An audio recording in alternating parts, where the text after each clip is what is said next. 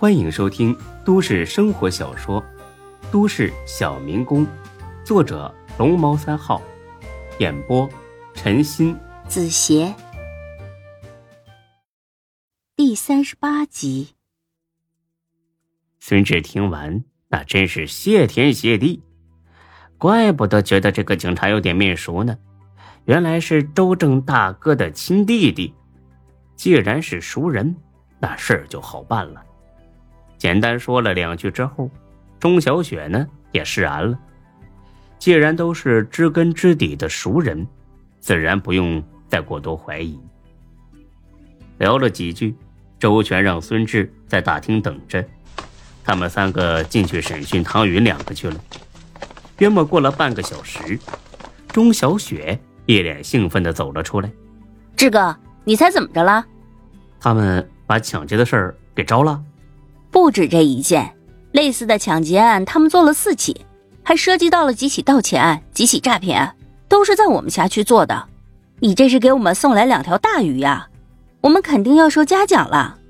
孙志早就猜到唐云这几个人不干净，但也确实没想到他们作案这么多起，而这一次呢，自己真的算是做了件好事。才哥挨的那顿打很值。他们还有一个同伙，好像叫大鹏，已经跑了。你们得抓紧时间安排警力去把他抓回来。唐云在里面已经把这个人供出来了，全哥他俩正在仔细询问呢。他让我出来告诉你一声，晚上请你喝酒，让你务必赏光。得知周全是周正的弟弟，孙志呢也正想请他吃饭认识一下，毕竟人家周正对自己不错。喝酒可以。但是得我请啊，我就是开火锅店的嘛。一会儿呢，你进去告诉周全，不要着急，慢慢审。我呢回去准备准备，晚上咱们好好喝两杯。你也一定得来啊。这个钟小雪，名字虽然非常的清秀温婉，但是性格呢却很直爽。那是当然，不吃白不吃。那好，那我就先回去准备着啊。好。对了，你们店的广告真有意思，嘿，挺能豁得出去啊你。啊？什么广告啊？什么豁出去啊？你自己的店什么广告都不知道吗？装傻是不是？我都交给才哥打理了，我平时不怎么去，就是那个被他们抢了的才哥。哦，怪不得呢，那你快回去看看吧，保准气死你。你们店在这一带算是出名了。孙志有点丈二和尚摸不着头脑了，一定是这个刘永才又背着自己搞了什么新花样。啊，那行，那我先走了啊。派出所呢，离火锅店并不远，也就不到两千米的距离。孙志呢，走的又快，因此十几分钟就回来了。到门口一看。孙志瞬间傻了。门口竖了一个新的广告牌，是招工告示，上面画的是孙志正在傻笑的照片，下面还有几行字新店开业在即，诚招各路精英，老板人傻钱多，图中的 SB 那就是老板，欢迎各位放心来搞。”孙志哭笑不得的。走了进去，李欢见他回来，马上凑了过来。哎，志哥，你看到外面的牌子了吗？哼，那么大的画，那么大的字，我能看不见吗？你当我眼瞎呀？谁搞的呀？刘永才还是你？是不是有病啊？是是才哥的主意，不过不过我也觉得这点子不错。孙志此刻那是想死的心都有。我承认，这点子确实不错啊，是很有新意，能让人过目不忘。但为什么挂我的照片呢？随便从网上下载一张不行吗？啊，挂你俩的不行吗？不，你们俩才是傻逼呢吧？这他妈要让我同学朋友看到了，那不得嘲笑死我呀！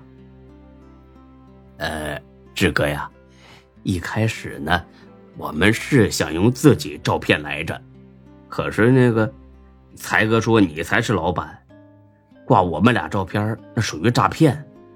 他还说自己最恨的就是骗子，因此才挂上你的照片的。他这可都是为你着想啊！行了行了行了，怎么说都是你俩的理儿。哎，我是不是还得给你俩发奖金呢？哎，对了，这照片哪来的呀？我没让你俩拍过吧？啊，才哥说有一回你喝醉之后自己在那傻笑，他觉得很有意思，偷着给你拍的。妈的，这个偷拍狂！嘿嘿嘿，这个你消消气儿。哎，不是我自己吹啊，这广告打的太好用了，光今天一天就有好几十个来应聘的。看来新店的人手那是不成问题了。听到这里，孙志对刘永才倒是有几分佩服了。这小子果然有一套。留个大包间，晚上的时候有几个朋友过来吃饭。李欢听了，很是好奇，毒贩的朋友会是哪些人呢？不会是今晚要来买货吧？哎，志哥，哪里的朋友啊？孙志看出了他的疑虑，有心想逗逗他。啊，没事几个当警察的朋友，你也该明白啊。做我们这一行呢，要是没几个当警察的朋友做眼线，那是做不长的。李欢挠了挠头，怯生生的看了一眼孙志。哎，志哥，有几句话我一直想和你说，又怕说了你不高兴。说吧，随便说。那个，我觉得你靠做正当生意一样能出人头地，何必要过这种提心吊胆的日子呢？你，你能不能金盆洗手啊？说完之后，他又瞄了眼孙志，然后马上低下了头。孙志装模作样的点了点头。嗯，你说的有道理。行，我会好好考虑你这个提议的。你先去准备吧，然后给才哥打电话，让他晚上也过来吃饭。毕竟这顿饭就是因为他才凑齐的嘛。李欢没想到孙志会给自己这样的答复，他听了之后很是高兴。哎，好，这个交给我吧。晚上七点多钟，周全还有钟小雪如约来了。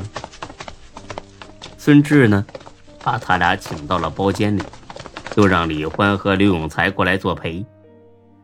为了不让钟小雪感觉到尴尬，还特意找了刘丹。大家伙都是实在人，酒桌上的气氛也是十分热闹。酒过三巡，这楼下实在忙不开了，刘丹、李欢就先下去帮忙了。孙志把今天的事儿说了一遍，刘永才听完之后脸都绿了。我操的！他们三个是一伙的呀！唐红云这个臭娘们，亏老子那么相信她。哎呀，别生气了，才哥，我不是给你报仇了吗？你放心吧，他们这次呀，肯定要进去蹲几年。你犯得着和这种垃圾生气吗？呃，对对对，老子才不和他们生气，这就对了嘛。正说着呢。